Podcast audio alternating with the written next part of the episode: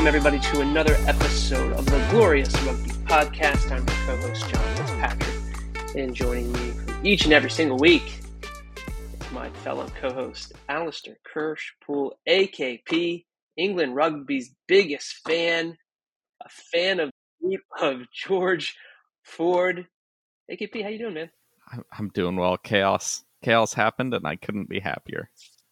It was very chaotic week, actually. A lot of chaos certainly been a chaotic start to the Rugby World Cup, and I think there's a couple of you know interesting games this weekend that could introduce even more chaos into the mix. We'll get into all of that in just a moment. But AKP, this is a podcast that's about Old Glory DC. I feel I feel like we should start with some Old Glory DC news, and also mention yet again Old Glory DC officials. They seem to know when we're recording because as soon as we record, and we edit it. They publish some big news. AKP, we've had a couple of player announcements over the past couple of days.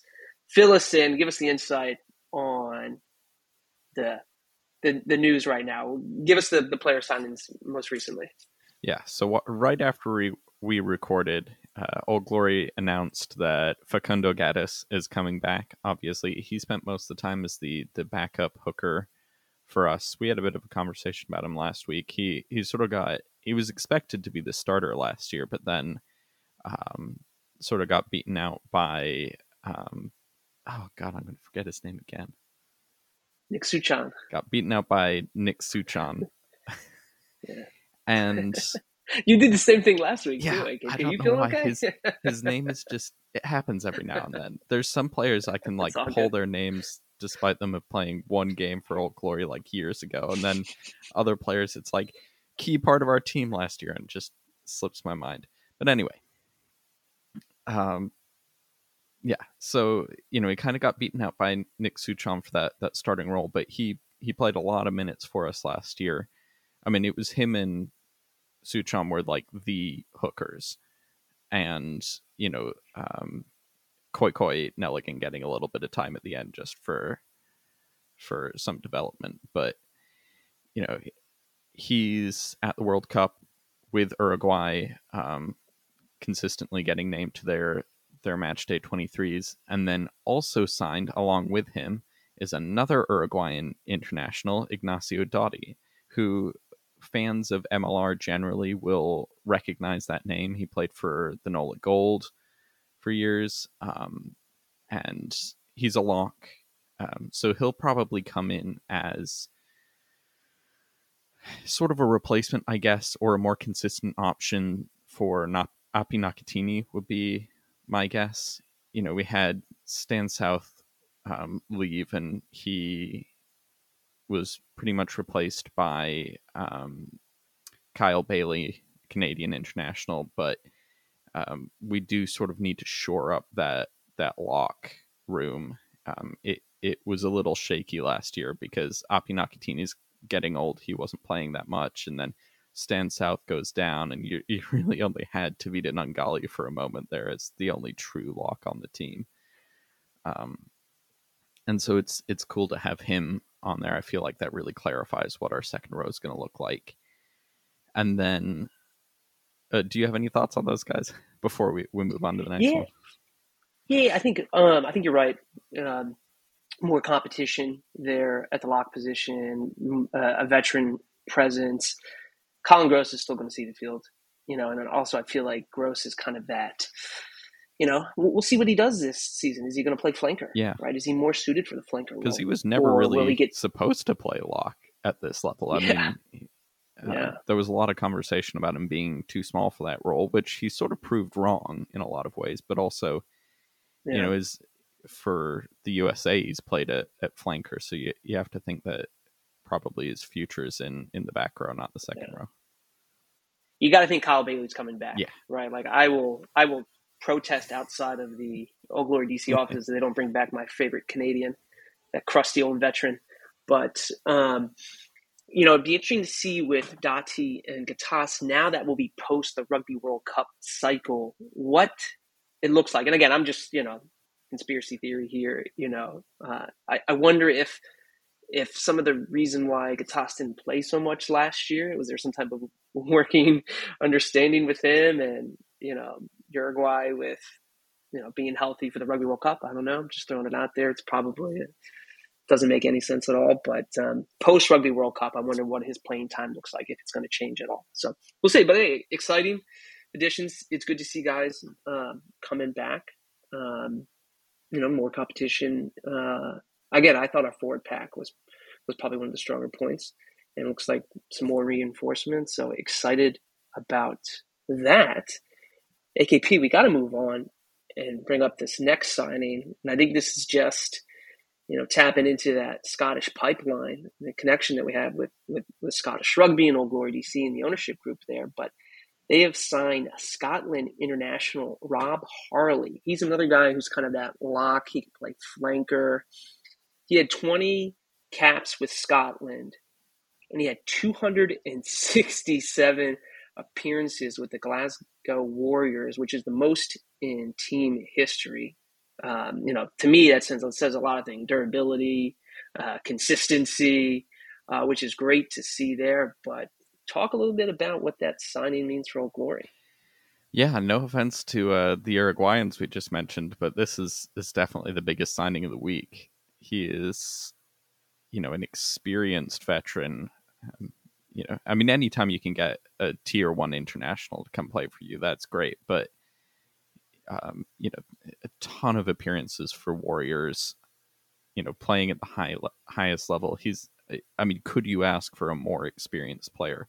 And it sort of reminds me of um, when we got Callum Gibbins, you know, another sort of overseas, another experienced overseas um, veteran at flanker, and I feel like we've we've played a lot of youth at flanker in in the last couple of years, and it's one of those where youth can can play at flanker really easily because there's a lot of you know it really just takes energy and you can get a lot done with just being a, a really enthusiastic player at flanker but and so it's sort of the least dangerous place to put those new players but they, i do think we've missed some experience at that in that area like when we had mungo mason as the captain at flanker it, it really made a difference and he made a difference bringing experience and leadership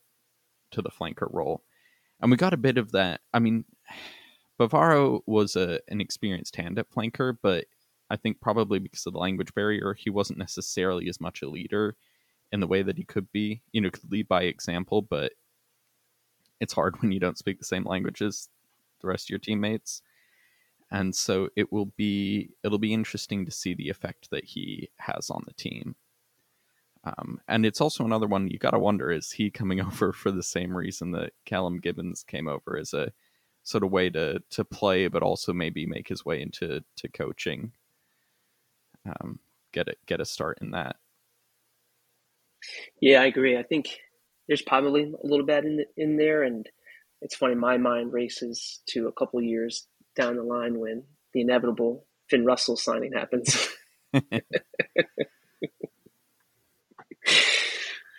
wouldn't that be something else? Yeah. Um, but uh, but anywho, so yeah, some exciting signings for Old Glory DC. I mean, if you look back over the past couple of weeks, right, the return of Jason Robertson. Yeah. Now you know that's exciting. We've got Old Glory DC is going to be playing in a in a new home venue uh, on grass field. You know, exciting stuff for Old Glory DC. And I think this is what they need too, because I mean, you look at the people that they signed last year they signed a lot of players who we signed a lot of new players who no one had really heard of. I mean, there were a couple of big names in there, but there were a lot of, you know, finding, digging up random US eligible guys playing down in Argentina or things like that. And those players have turned out great. Um, and they've really contributed a ton to the depth of the team. And I think that's why we were able to like make a playoff run last year is because we had that depth, but we were missing that top end talent. You know, the the real weight of experience, the real guys who could take you through, you know, to the highest level. And I think what you're seeing this year is is, you know, they've got that depth of talent now they need to focus on that top end and really acquiring the, the big names, the guys who are gonna. You don't need that many new guys. You just need the new guys you get to to really make a difference. And Mm-hmm. I think I think that makes sense as a strategy, and I like what I'm seeing. Nice. We've gotten the AKP stamp of approval, so that's important. That means a lot. It carries a lot of weight here in Washington D.C. This is the optimism season. This is this is the feel good Yeah. season where your team gets to sign new people, make moves, and we can all feel good about our teams. This is this is the uh the time of the year where you get to be most optimistic about the team because it has no consequences. You know, you're not going to see whether you're right or wrong for months. So But but, but I, I think but I think you're onto something, right? In the off season, let's build some momentum. Let's get the fans excited about the next season, right? So first playoff appearance last season, won the first playoff game, right? Okay, now new home venue, awesome. New partnership pathway with Washington Irish, very fascinating.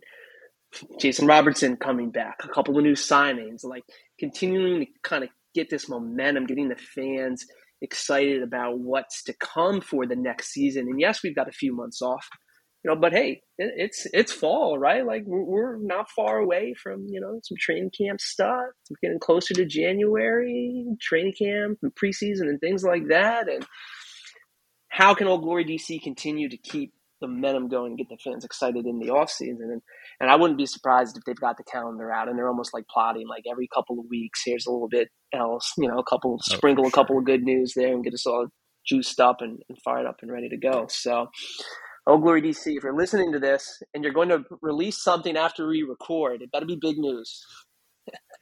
Yeah. Well, and a cool thing coming up, another opportunity for fans to get excited is um, they're letting fans come out to the Soccerplex, and you get to see the the new stadium where Old Glory will play, and have a chance to take in the Scotland Fiji match. I think. I think it's Fiji, Scotland, or maybe it's Tonga? Tonga. Yeah, no, I think it's Tonga. I think I keep thinking it's Fiji, and I'm always wrong. which could Scotland, which could be a very interesting match. I think Tonga's got a has a shot there. Yeah, yeah. and so they'll have they'll have the stadium open you can come you can buy season tickets there so you can take a look at the stadium decide whether you like it get a get to take in you know find find a seat that you like and and buy it as a season ticket so that's it's another i think it'll be cool too for for fans who haven't necessarily been there haven't seen what it's like there and don't necessarily know whether they want to buy a season ticket yet you know give them a chance to see what's going on I love that idea. I don't want to be a Debbie Downer, but I'm just looking ahead at the weather. That's important. And this weekend in the DC area, it's supposed to be a little cloudy and rainy. So maybe maybe the, the rain clouds skip past us or something like that. But hey, it's important, right? If you're going to attend a rugby match in the rain, what's that experience going to be like? And that's cla- I feel like that's classic Scotland weather, right? Like yeah drizzly, rainy, cold but not warm. I don't know. Anywho, so yeah, if you're there, I think AKP is going to be there. Um, I'm gonna be there for a bit. I don't think I'm gonna be able to stick around for the game, but I'll be. What's it with the Maryland Soccerplex and rain? Right, CRC uh, day one last year. Yeah, uh, you know, I think it's just that it rains a lot, and that these rugby events keep being held in in the rainy parts of the year. Here's my segue. It was raining tries in Utah over the weekend. Wasn't the best That segue. transition. When the men's Eagles they beat. Here's you want to hear my really bad French accent. Stade Toulousain. Did I say that right? I'm, Uh, ask- I'm asking an English guy. I I took I took a few years of French in high school. That wasn't bad. I mean, it's just stad. Uh, you don't pronounce the Stade. the end of stad. Oh, there you go. Okay, Stade. Excuse me. Stade Toulousain. I Yeah. wouldn't get laughed out of France. No, Maybe. I mean they would know you were an American, but you wouldn't get laughed out of the country. They would understand what you were talking about. Well, um, the men's Eagles they did play Tucson um, at the home of the Utah Warriors. Now it wasn't Tucson's top side, but they still had some. You know, they were missing a couple players. you know, this Rugby World Cup obviously going on. The men's Eagles didn't have their full, you know, team, but you know, watching it, they won the game, right? Like that that means something. That's important. And to, and to, to play at home, they haven't done it in a while since, you know, some disastrous Rugby World Cup qualification results. It's good to see them win on, on home soil. Did you did you take in and, and watch any? Oh, and also before you mentioned it, I think they set a Guinness World Record for the most people in a scrum, which is yep. which is interesting. So yeah, it's a cool thing. Did you watch the game at all? Yeah, yeah, I watched that that live. I think it, thought it was a really good performance from the U.S. and there were some comments online from uh, French fans mostly being like, "What is this team?" and and I get that, but you know, it was not their first choice team, but it also wasn't our first choice team. It was it was notable how many players the USA was missing. I mean, all of the overseas guys, including uh, David Ainu'u who was playing for for the other team. Um, but also there were a bunch of you know there's a lot of players injured right now, and then there's a lot of players who just weren't playing in this match. Um, yeah, you know Jack Iscaro was not, eh, despite being the clear first choice uh, loose head prop, he wasn't wasn't playing in this match either. So it was really a B side for the USA as well, and I think it's really notable that they they managed to be even a B side of a top 14 team because it's one of those where you you think about it and this is a bunch of MLR players. These are guys who are getting paid MLR wages and you know would presumably jump at a chance for a top 14 contract playing against a bunch of guys who would who have top 14 contracts and are clearly perceived as being good enough to have earned those and so it's it's not nothing that they that they won this and i think it says good things about the mlr that they won this that in the talent gap isn't necessarily as big as as it could be. But that said i thought the us has a lot to work on from that match. There was it was not a very coherent attack. Um, they they tended to just offload it once and then go to ground. It wasn't there was a lot of knock-ons from both teams.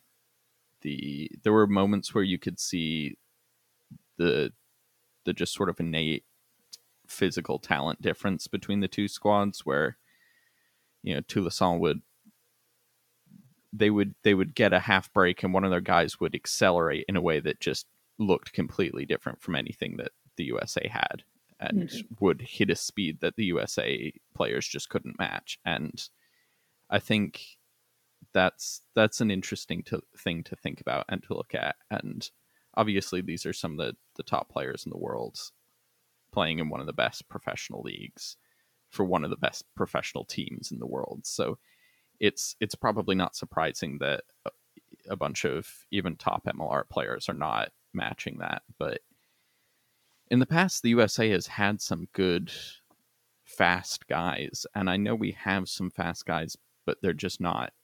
I guess they weren't on the field. They weren't the ones ones playing for this team. So it's it's going to be interesting to see if that that plays out in the in the future. If if the USA becomes a, a slightly slower side because they're focusing on on other traits in players. Yeah, but I mean, you, you brought up a couple of points. One, this was a um, a um, maybe it's not the right phrasing, but a promotional game, right? Like this this wasn't a a, a none of the players earned a cap for it. I Exhibition. Believe. Exhibition. There you go. That's the word I'm looking for. I think um, the the Eagles had like 25 guys on the on the match day roster. Um, yeah. I thought the crowd was was pretty good. It seemed like it was you know pretty well uh, attended. You know, and coming off of uh, an interesting maybe a uh, step forward, two steps back, uh, little mini tour uh, against you know some of the teams that were in the Rugby World Cup. Good again to to get a W. Um, you know, I don't know if Ruben de Haas would have played in the game, considering he would have been down in South Africa. But you know, he it seems like he had a successful ACL reconstruction surgery. You know, but you know, as we look ahead to November, and there's talks about a couple of, of games. I don't think anything's been announced yet. Um, good maybe just to get some momentum for, as you said, these MLR players that are in the off season against even if it's a B or C squad of the top 14, these are players who are rounding into form, whose season is about to begin in a little bit. So seemingly, maybe just and playing more cohesively because they're in a professional environment over there in France and because they're getting ready and fit for the season. Um, you know, I thought for the most part, all things considered, the men's Eagles played pretty well. So uh, yeah, optimistic about what things look like come November. Well, AKP, I want to jump over real quickly to the USA Women's Eagles. They've announced a new interim head coach who's going to join the squad as they start preparations for the WXV2 competition in South Africa. And that's former Georgia men's national team head coach Milton Haig. He's going to be taking over from Richard Ashfield. The Women's Eagles, I believe, are traveling to Dublin, Ireland to train there for a little bit. They're going to take on Wales at the, the end of September before they travel to South Africa for the WXV2. But um, so Milton Haig used to coach the Georgia men's national team. I think coached them to the Rugby World Cup in 2015 and 2019. Um, know, they Rich Ashfield, who's the Stanford director of rugby. I guess he's going to be returning, I guess, to that kind of position. But it sounds like there's going to be someone in place there for the women's Eagles. I mean, if you just look at kind of what they've done in the last couple of years, you know, they're right, they're right outside. I feel like that top four, right? You know, England, New Zealand, Canada, um, and then they're kind of in that mix with Wales and Australia and that five, six, seven. I feel like we're kind of like treading water as some of these other nations are starting to get better here. I mean, I don't know. What, what are your thoughts? Just kind of, what do you hope to see out of the women's Eagles over these next couple of months? Like, is the expectation that they win their the WXV competition? I think they're playing like Italy and Scotland. I think and, they definitely can win the WXV two. I feel like there's no reason. There's no one who's clearly better than them. It should they. I feel like they should be the favorites but it's going to be tough. I mean, like you say, everyone else is getting better, and we we don't seem to be improving that much. And I think that's really what I I hope for is I hope to see some forward progress. And I feel like we've got the players to do it. There's the talent on the roster.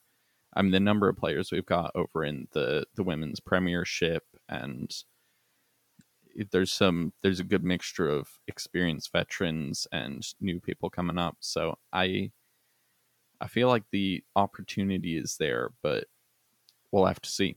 I'm hopeful because I think I think this could be a pivotal time. You've got women the women's game really taking off in a way that it hasn't up until now and you've got professionalism really taking off. You've got talks of professionalism happening in the United States uh, particularly around like professionalizing the women's Premier League, and that you know this is a pivotal moment, I think, and if it's not embraced by the U.S., if it's not incorrectly leveraged, they could get left behind, you know, and drop down. I mean, I think.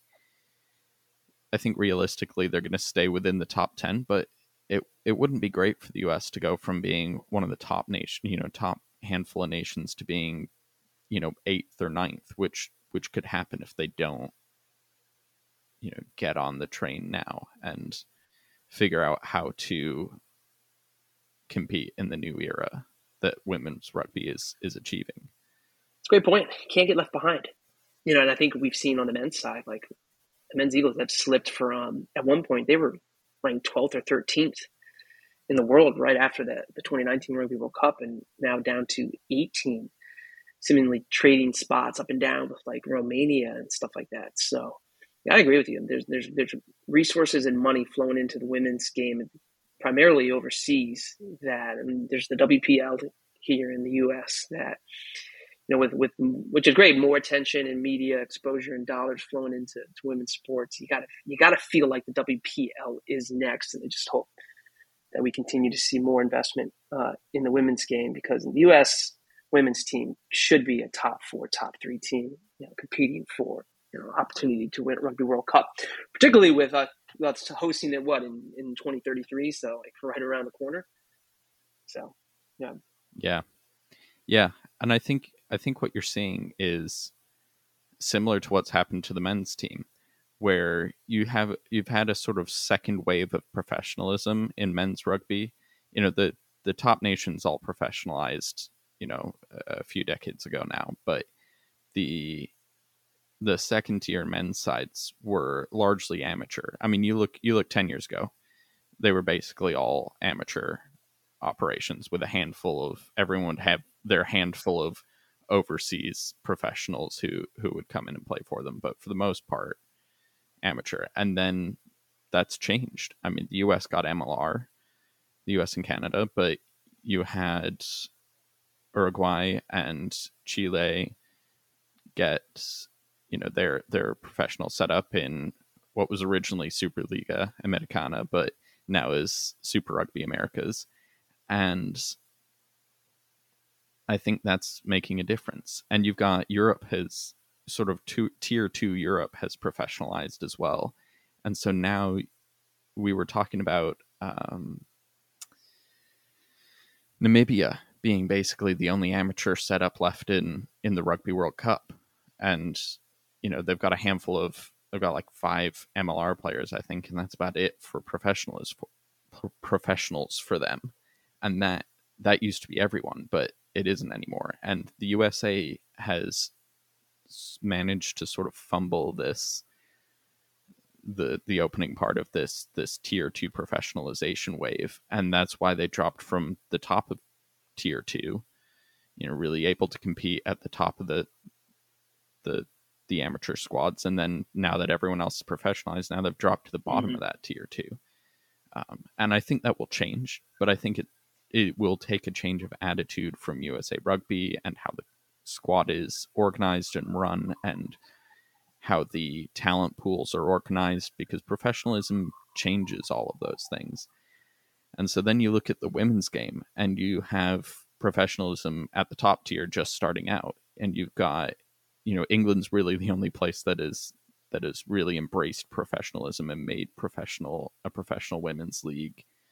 And and that's why they're they're basically the best them and then New Zealand and Canada's managed managed to stay at the top but they're sort of at the top of the amateur group. And as more women's leagues go professional and as more professional women's players are out there if you have a sort of semi-amateur setup, it's going to be harder and harder to compete, and the USA could drop. And if they don't win this moment, could, the exact same thing that happened to the men's team could happen to them, and they could sort of drop ten spots in the rankings, and and all these nations that they used to be favorites against, they'll be underdogs against. So a lot to a lot on the line here. Seems like coming up over the next couple of weeks here.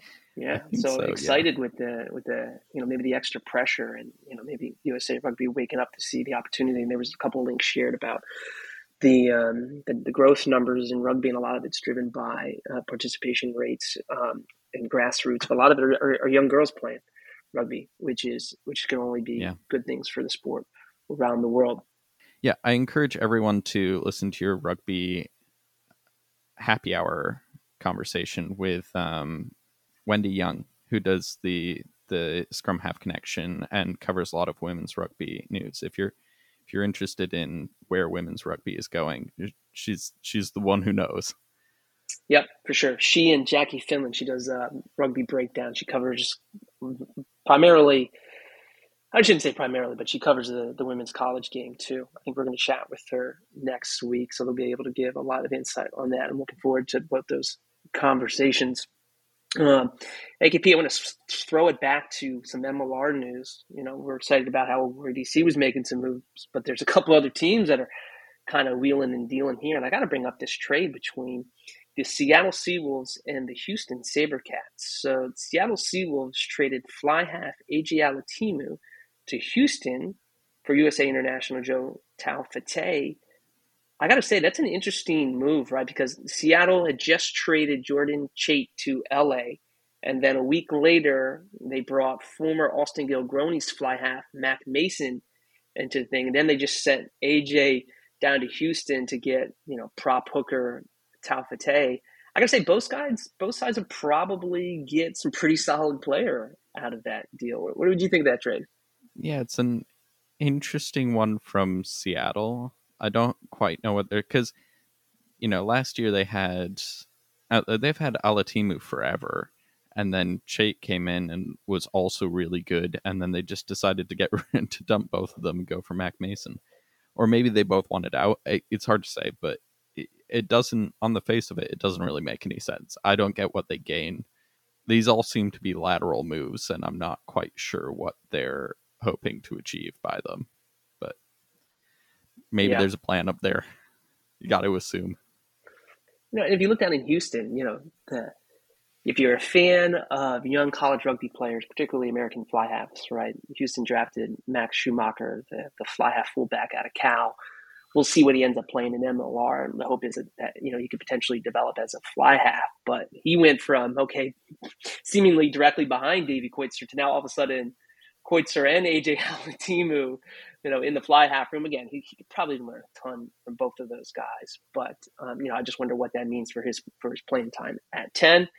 I guess you know we'll find out uh, there. A couple other things I want to bring up: the Toronto Arrows they have re-signed uh, Sammy the Boot Malcolm, their fly half. Um, head injury, I believe, early part of last season. It's good to see that he is returning. They also just re-signed uh, Mitch uh, Richardson, a center. I think Toronto is going to uh, be a vastly improved team simply because they stole probably the best players from rugby ATL on that fire sale. You know, so yeah. the uh, I think the East is going to be beast again. Uh, yeah, 2024. Yeah, could, I guess we'll find certainly out. be. Yeah. And then the newcomers to the East, the Miami Sharks, they've announced where they're going to play their home games, AKP. They're going to be playing in Fort Lauderdale at the training grounds of Inter Miami FC, which is the MLS club, I believe, where Messi plays. So my question, obviously, of course, is Messi going to attend a Miami Sharks game? Wouldn't that be something else? Um, sounds like it's going to be a, uh, a venue that can expand to, about, to hold about 5,000 fans. Uh, but cool to see that Miami Sharks have selected where they're going to be playing home games. So it won't be in Miami. It'll be Fort Lauderdale, just a quick little 40 minute drive north of Miami. But uh, I'm excited for what Miami is going to bring to the table in 2024. All right, AKP, we got to get to it. We got to talk some Rugby World Cup. you mentioned chaos. There's been some chaos. Before we get to the chaos, there's two things I wanted to bring up here. One, uh, Le Roux Malan, right? You, you probably saw the injury that took place in the New Zealand match. that stopped the game. Pretty gruesome, right? But it sounds like the injury wasn't as bad as everyone thought it was, and that um, the surgery has gone well. And it sounds like the timeline for recovery is four to six months. So um, you never want to see a player go down, particularly a player like Malan, who's I think a, a top top center and you know getting quality minutes for Namibia. But it sounds like his recovery is going to be going well, and he should not be out for a long time there. Um, Got to bring up San Diego Legion hooker Sama Malolo. He scored two tries for Samoa in their 43-10 win over Chile.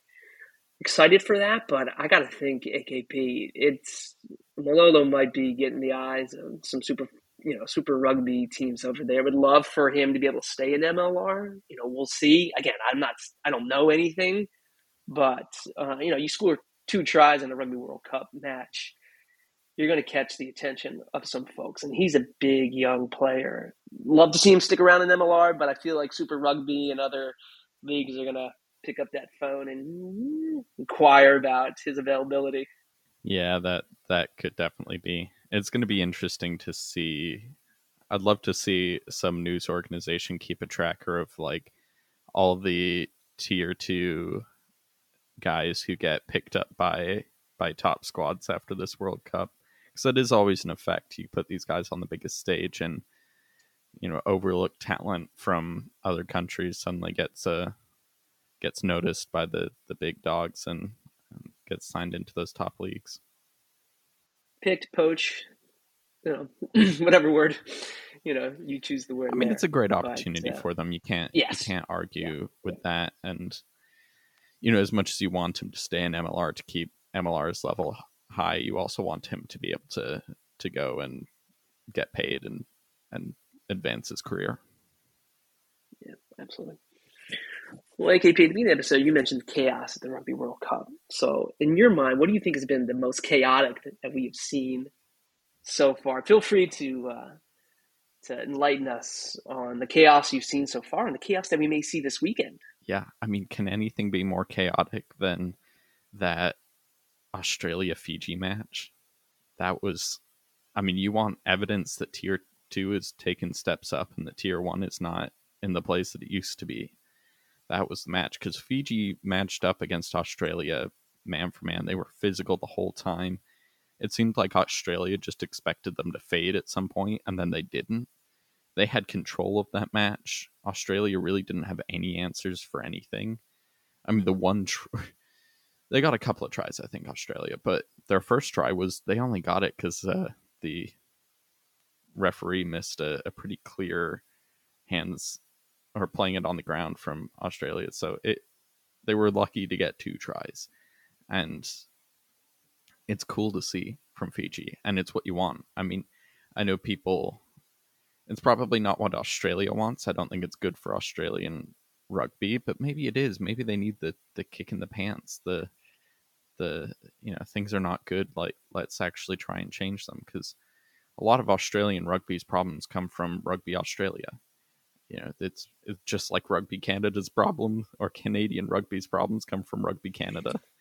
you know, it's I think it's been as bad as it was to miss the World Cup for the USA. It's also what started creating change here. So I think you know maybe the same thing happens in Australia if they if they really have a bad World Cup here.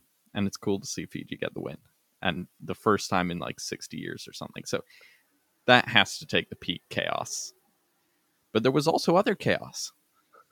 Well, yeah, France, uh. Yeah, Uruguay, Uruguay putting in a really, really good shift there. Um, not quite coming away with the win, but you know that didn't look like a tier one versus tier two matchup.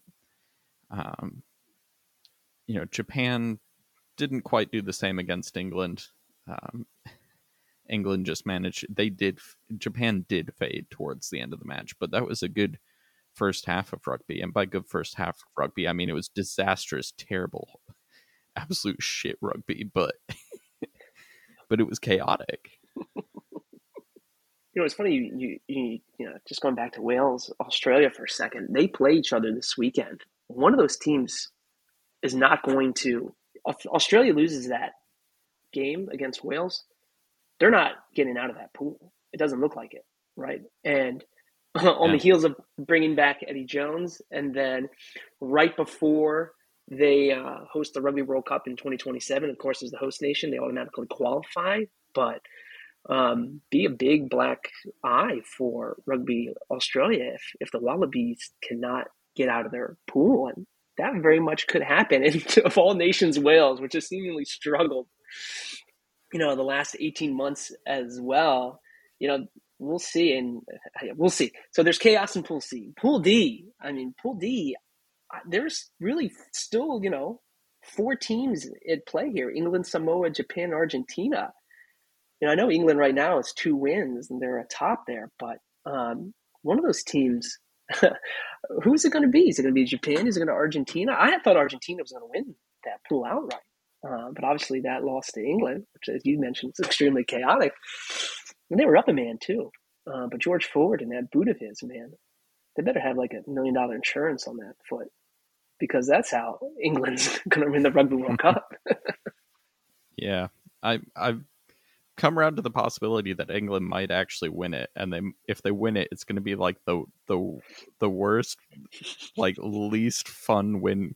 They're no fun to watch. Like if I wasn't an England fan, I would not watch their matches because it's it's the worst sort of rugby. But it's uh, I I'm just glad they have an identity as a fan. I'm just glad that they've got a plan, and you know maybe it'll work, maybe it won't, but it's better than the I don't know the BS that they've they've tried to shovel on us for the last however many years.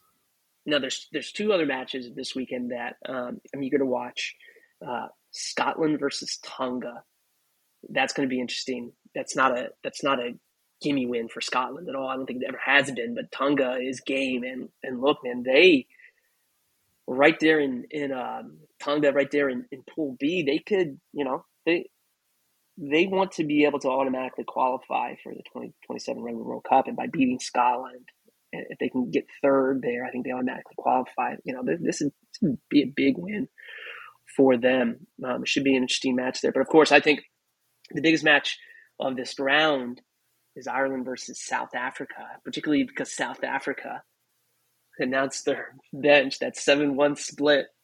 You gotta love South Africa. I mean, you talk about chaos right there. That is the yeah. epitome of shaking things up. And man, I I think they get, I don't know if they get a bigger kick out of like poking the eye of like a rugby traditionalist, but when I saw the seven one split, I mean, true classic South Africa bomb squad style. I think we I think we know their approach to this game. Absolutely. If I'm a 38, 39 year old Johnny Sexton, I got to be looking there, looking across, thinking, "Oh man, I hope I survive this one." But it's going to be a big match because you, those two squads have the have the chance to, to go all the way and, and win it. I'd love to see Ireland do it, but um, I guess we'll we'll see. Seven one split. That makes me a little nervous, but what what chaos? Yeah, I I just love that when you look at the schedule, you've got England or you've got Ireland, South Africa, competitive match. England, Chile, probably competitive. You've got Wales, Australia, competitive match. Yep. Argentina, Samoa, competitive match. Mm-hmm. Scotland, Tonga, competitive match. Georgia, Portugal, probably competitive match. Like these are, there's not a bad match in that list except for England, and that's just because England plays like trash. But it, you know, I, it's such a good lineup of. Uh, there should be a lot of good, fun rugby, and yeah. You know, have we had a World Cup that's been this good? Yeah, yeah, it's a great point. Um, you know, some there's been good top end rugby, but tier two is so competitive these days that they, you know, there really haven't been blowouts. There was the one Namibia is really the weak link mm-hmm. left because they don't have the professionalism. But in every other game, even when there's a better team, no one has looked overmatched. And I think Romania, Romania got Romania got bruised around a little bit. True, but yeah, yeah, yeah. But but even when teams have lost by a fairly large margin, you know, England managed to put up quite a big score in the end against Japan, but they didn't look. You know, it didn't look like Japan was didn't deserve to be on the field or whatever. You know, in in the past you've seen tier 2 nation comes on against tier 1 nation and the tier 1 nation is just bigger, faster, stronger and looks better in every respect. And I mm. feel like that has changed. You know, there's subtle things are still what make tier 1 nations good, but they don't just have that out and out strength and talent advantage that they used to have. I agree. I agree. AKP, you know what time it is it's time for me to put you on the spot for the closing segment. So, uh, and again, everyone listening, AKP has, literally has no idea each time we do this closing segment what I'm going to ask him to say. So, AKP, we are two games through the Rugby World Cup. England's third match is against Chile. They probably should win, so that will be three in a row for them. AKP, right here and right now, tell me why England is going to win the Rugby World Cup this year. England is going to win the World Cup not saying that they will, but just give me what's the argument for it? Then, yeah, if yeah, they do, yeah. the The argument for it is that they play such a a frustrating like stranglehold style of rugby where they're just going to squeeze the life out of every single team that they face and in the end you know a couple of lucky breaks are going to go their way and they're going to win the World Cup having scored like five total tries in the entire tournament. England winning the Rugby World Cup this year would set the sport back about 15 years. it absolutely would. It would be it would uh, when you create a list of like most fun Rugby World Cup finals to go back and watch, this would be at the the bottom of the list. I love it. I love it. Well, folks, this weekend, if you're if you're going to be watching the Scotland Tonga match, go out to the Maryland Soccerplex. AKP is going to be out there scoping out his seat as an Oval ABC ticket holder. Hopefully, the rain holds off, but if it doesn't, it'll be your typical Scotland weather. AKP will still be out there picking a seat. Um, if you're watching the Rugby World Cup, I'm cheering on Ireland to beat South Africa. But for my co-host Alistair Kirsch-Poole. I am John Fitzpatrick. You've been listening to the Glorious Rugby Podcast. When this episode comes out, I'm sure there'll be some Glorious DC news. So stay tuned for that, and we'll uh, we'll catch you next week.